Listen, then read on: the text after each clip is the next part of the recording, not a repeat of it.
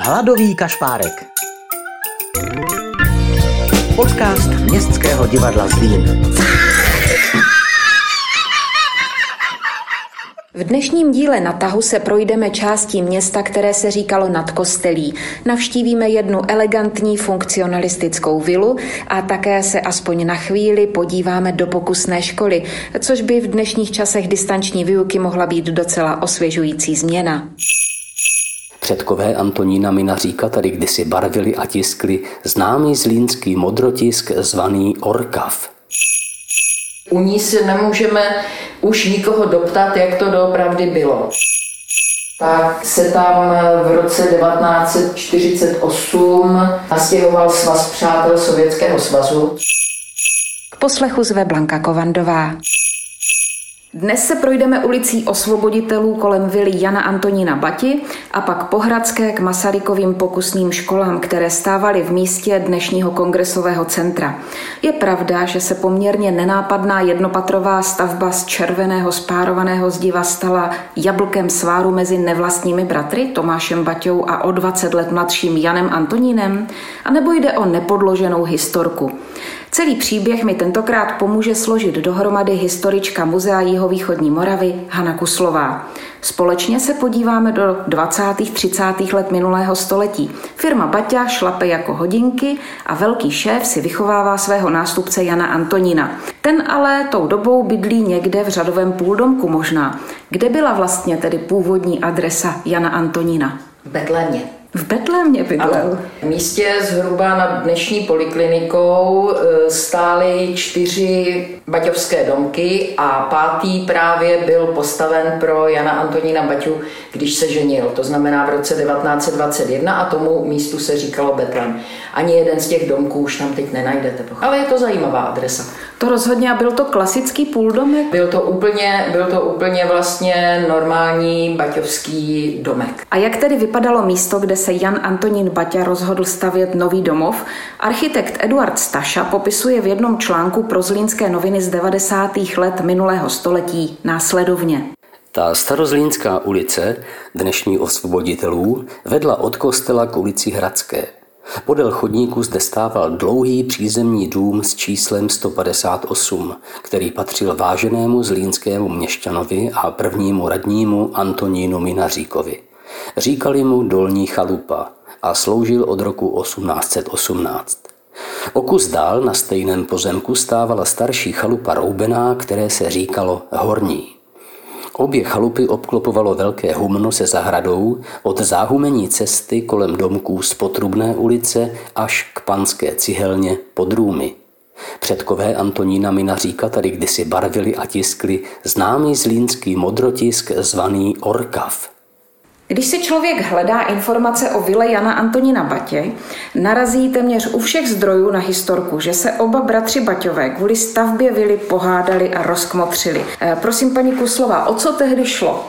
Tak to je historka, která podle mě se přenáší z pramene do pramene a v podstatě tady u ní si nemůžeme už nikoho doptat, jak to doopravdy bylo. Ale vezměme si to takto. V roce 1926 měl Jan Antonín Baťa tři děti. To už je poměrně hodně. Byly to tři dcery a dalo se předpokládat, že bude chtít dědice. To znamená, že při nejmenším ještě jedno dítě se určitě narodí. Takový baťovský jednodomek eh, zase nebyl úplně největší, co si budeme povídat.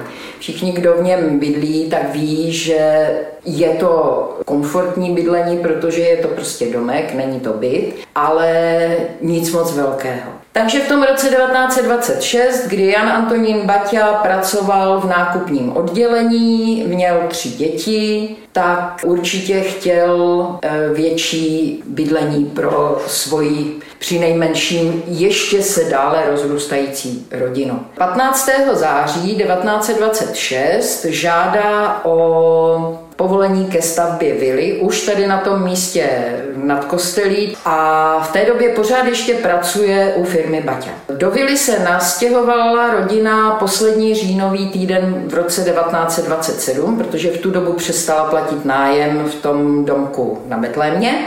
A pořád ještě Jan Antonín Baťa pracuje u firmy. Teprve vlastně na konci roku 1928, a to v prosinci, teda 1927, pardon, byl od firmy Baťa propuštěn právě proto, že podle vzpomínek pamětníků Tomáš Baťa nesouhlasil se stavbou Janovy vily. Ovšem podle jeho dcery Ludmily odešel z firmy proto, že si chtěl postavit vlastní továrnu. To ovšem neodpovídá archivním pramenům tak docela, protože už 20.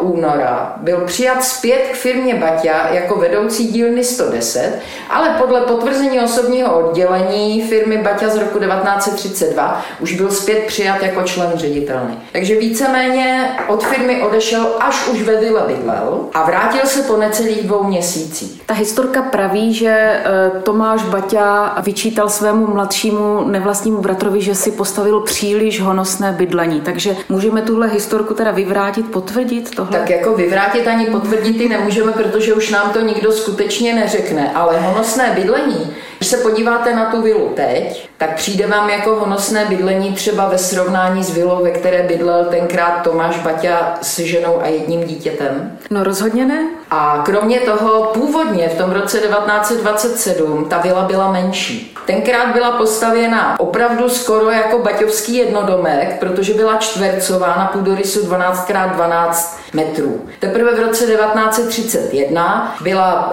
dostavěna vlastně na obdélníkový tvar, takže ten půdorys je v současné době 17x12. Dobrá, tak tu rozepři těch bratrů vlastně můžeme vyvrátit jako jednu z těch, jeden z těch mýtů, ke kterým patří třeba to, že jezdili v baťovském výtahu v mrakodrapu. Tak akorát, že tady opravdu nemáme to, že jezdil Tomáš Baťa ve výtahu v baťovském mrakodrapu, je nonsens samo o sobě, protože když byl výtah v Baťovském mrakodrapu, tak Tomáš Baťa už nebyl naživu. A to též, když se dočtu e, třeba i v renomovaných odborných studiích, že e, v Baťovské firmové ateliéry nechal postavit Tomáš Baťa, který v tu dobu už byl také tři roky po smrti, tak to je spíš nepozornost historiků než cokoliv jiného. Ale tady je to opravdu o tom, proč, jestli se vůbec pohádali, e, nehledě na to, že jo, odkud Jan Antonín Baťa ten pozemek koupil. Podle všeho pozemky, protože to byly rozsáhlé pozemky, koupil Tomáš Baťa. Tuhle teorii vlastně potvrzuje ve svém povídání i architekt Staša. Jak léta plynula a dům přecházel na mladé, došlo i k tomu, že v roce 1921 ho už dosti schátrali i se zahradou prodala nejmladší dcera radního Minaříka svému bývalému spolužákovi Tomáši Baťovi, majiteli zlínského obuvnického podniku. Ve své rodinné kronice dokončené v roce 1935 se k tomu vrací vzpomínkou – Nyní na našem nadkostelí, tam na našem hradě, v zahradě s vyhlídkou do blízkého lesa, vévodí celému Zlínu vila šéfa zlínských závodů pana Bati, nevlastního bratra Tomášova. Tak jsme snad vyvrátili jeden z mýtů. Jisté je, že vila nemá oficiálně uvedeného architekta, ale připisuje se Františku Lidie Gahurovi. Popište prosím, jak se tedy to humno na Starozlínské ulici změnilo a co tam všechno vyrostlo. Já bych tady šla do vzpomínek právě eh, Terezie Bartochové, která tam popisuje a pro mne zmizelo místo mi nejdražší. Naše horní i dolní chalupa, studna, sípka, stodola, verštat i stará zahrada se všemi svými zkazkami mládí a rodové minulosti roku 1700. Takže e, ta vila sice nebyla velká, ale měla velikou zahradu. Ta zahrada sahala až ke Štefánikově ulici, protože na části té zahrady byl, byl potom po válce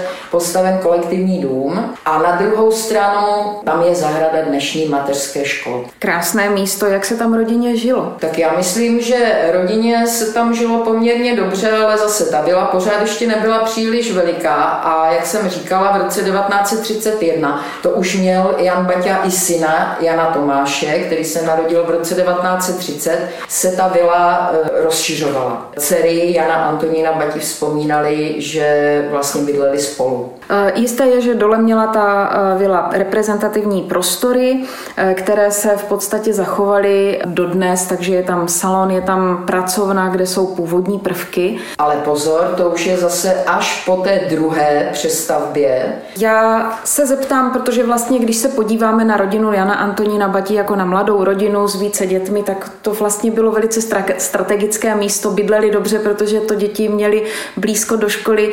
My víme, že Baťovi vlastně nedrželi soukromé učitele, už ani jako by Tomáš Baťa zakladatel posílal svého Tomíka do normální školy, tak Jan Antonín Baťa pravděpodobně své děti taky posílal do normálních škol a neměli to daleko. No, určitě neměli. A já si vzpomínám eh, na to, když paní Edita nám v Brazílii vyprávěla, že když náhodou šli do školy později, tak mohli využít toho, že měli hodného zahradníka, který je pustil zadní brankou, takže nemuseli obcházet po Hradské, případně po Štefánikově, ale vzali to rovnou eh, ze zahrady do zahrady, takže do školy. Ale nesměl to vědět tatínek teda, protože ten vyžadoval, aby i jeho děti dodržovaly jako přísný rozvrh, přesný, že musí být vždycky tam, kde mají být a včas. Říkalo se těm Masarykovým školám pokusné a já bych byla ráda, kdybyste vysvětlila, proč, čím byly ty školy tak výjimečné. Ono je to takové trošku zavádějící, protože pokusné se jim říkalo z toho důvodu,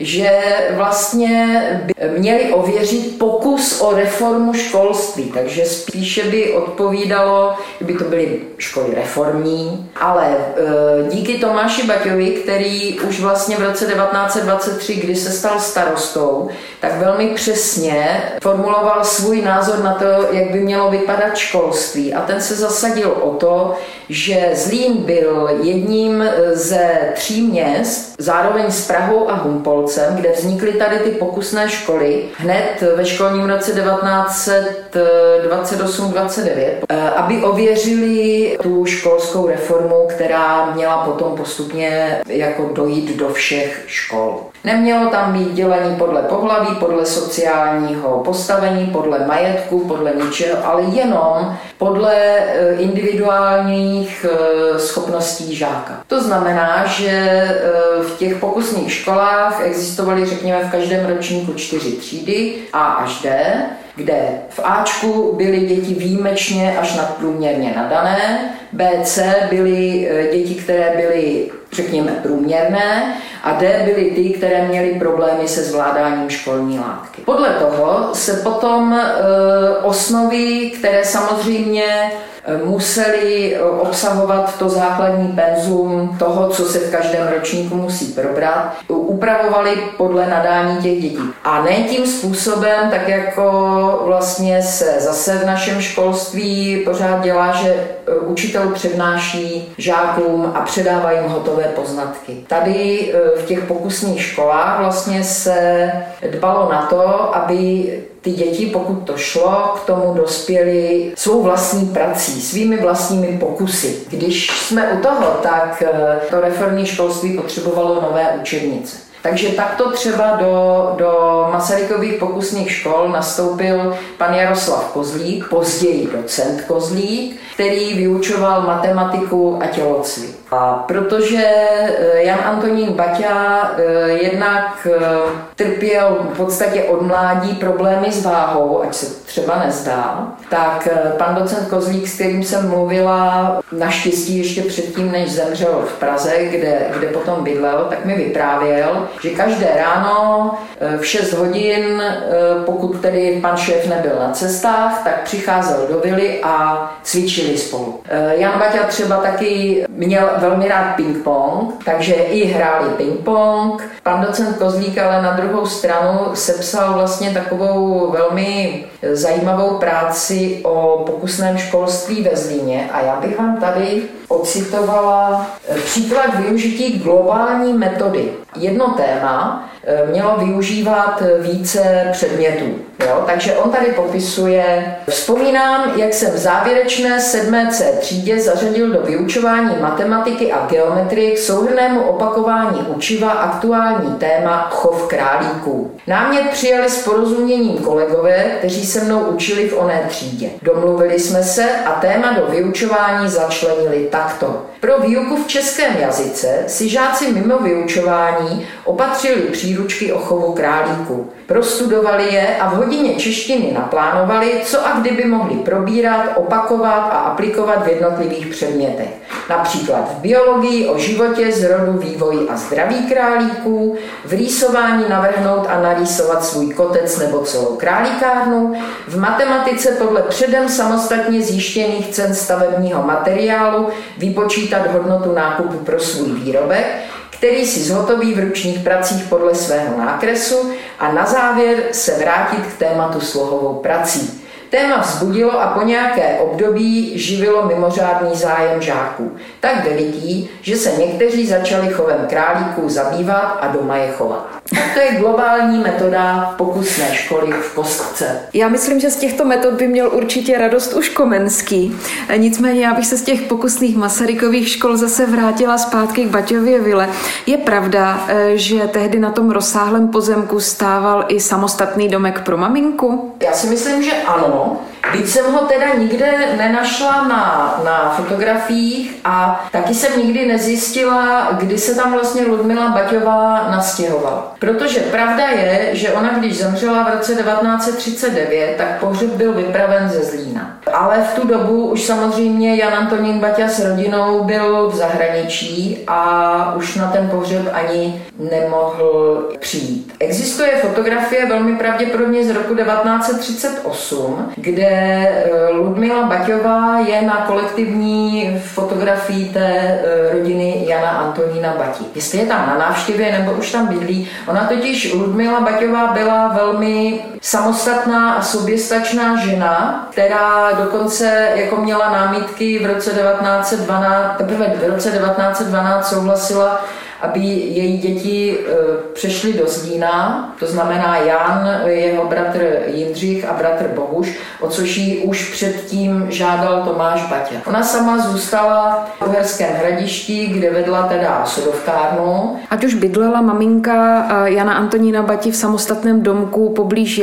téhle vily, anebo ne, e, tak jisté je, že ta rodina si toho rodinného štěstí právě na tomto místě neužila úplně moc dlouho. Takže jak dlouho vlastně tam bydleli? No tak když si to vezmete, tak zhruba 11, 12 let. Kdy vlastně místo museli opustit a co se s ním dělo pak? Oni se do, do zahraničí odebrali v roce 1939. Ta vila během války byla víceméně prázdná a po válce pochopitelně v souvislosti s konfiskací majetku Jana Antonína Bati, tak eh, jednotný národní výbor předpokládal, že mu vilu skonfiskují stejně jako všechno ostatní, jenomže vila nebyla psaná na Jana Antonína Baťu, byla psaná na jeho ženu Marii. Takže nemohla být skonfiskovaná v rámci procesu Národního soudu a pikantní je, že vlastně byla skonfiskovaná Marii Baťové vyhláškou okresního národního výboru a to za eh, velmi kuriozní činy, protože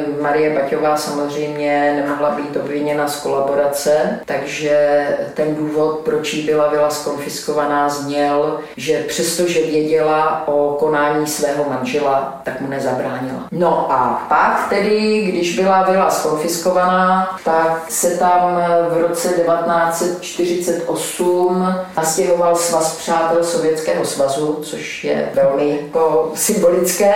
Už ale vlastně v roce 1947 začala výstavba kolektivního domu. V roce 1951 potom byla byla adaptována pro potřeby československého rozhlasu. A studio Českého rozhlasu Zlín sídlí ve vile Jana Antonína Bati dodnes. Až budou pořádat Den otevřených dveří, zajděte se tam podívat, stojí to za to. A abyste přece jen nezůstali ochuzení o nějakou tu pikantní historku s Tomášem a Janem při stavbě tohoto krásného domu, tak jednu se mi přece jen podařilo vyštrachat. Tenkrát se udála epizoda, která snad stojí za zmínku. Když stavebník Jan Antonín Baťa začal stavět plot okolo zahrady bez souhlasu stavební komise města, starosta dostal na stůl návrh, aby bylo vysláno četnictvo k zastoupení stavby. A starostoval Tomáš Baťa, jeho nevlastní bratr, dotčený zvoleným postupem z dopisu z června roku 1927 obci Zlínské považuje takový postup za urážku a neslušnost. Starosta města dává bez odkladu pokyn k prošetření případu a celá kauza nakonec dopadla smírně. Ale i tak vidíme příklad vzácné zásadovosti, která nebere ohled na společenské postavení ani na příbuzenské vztahy. Bratr nebratr, spravedlnost musí být. Pro hladového kašpárka Blanka Kovandová.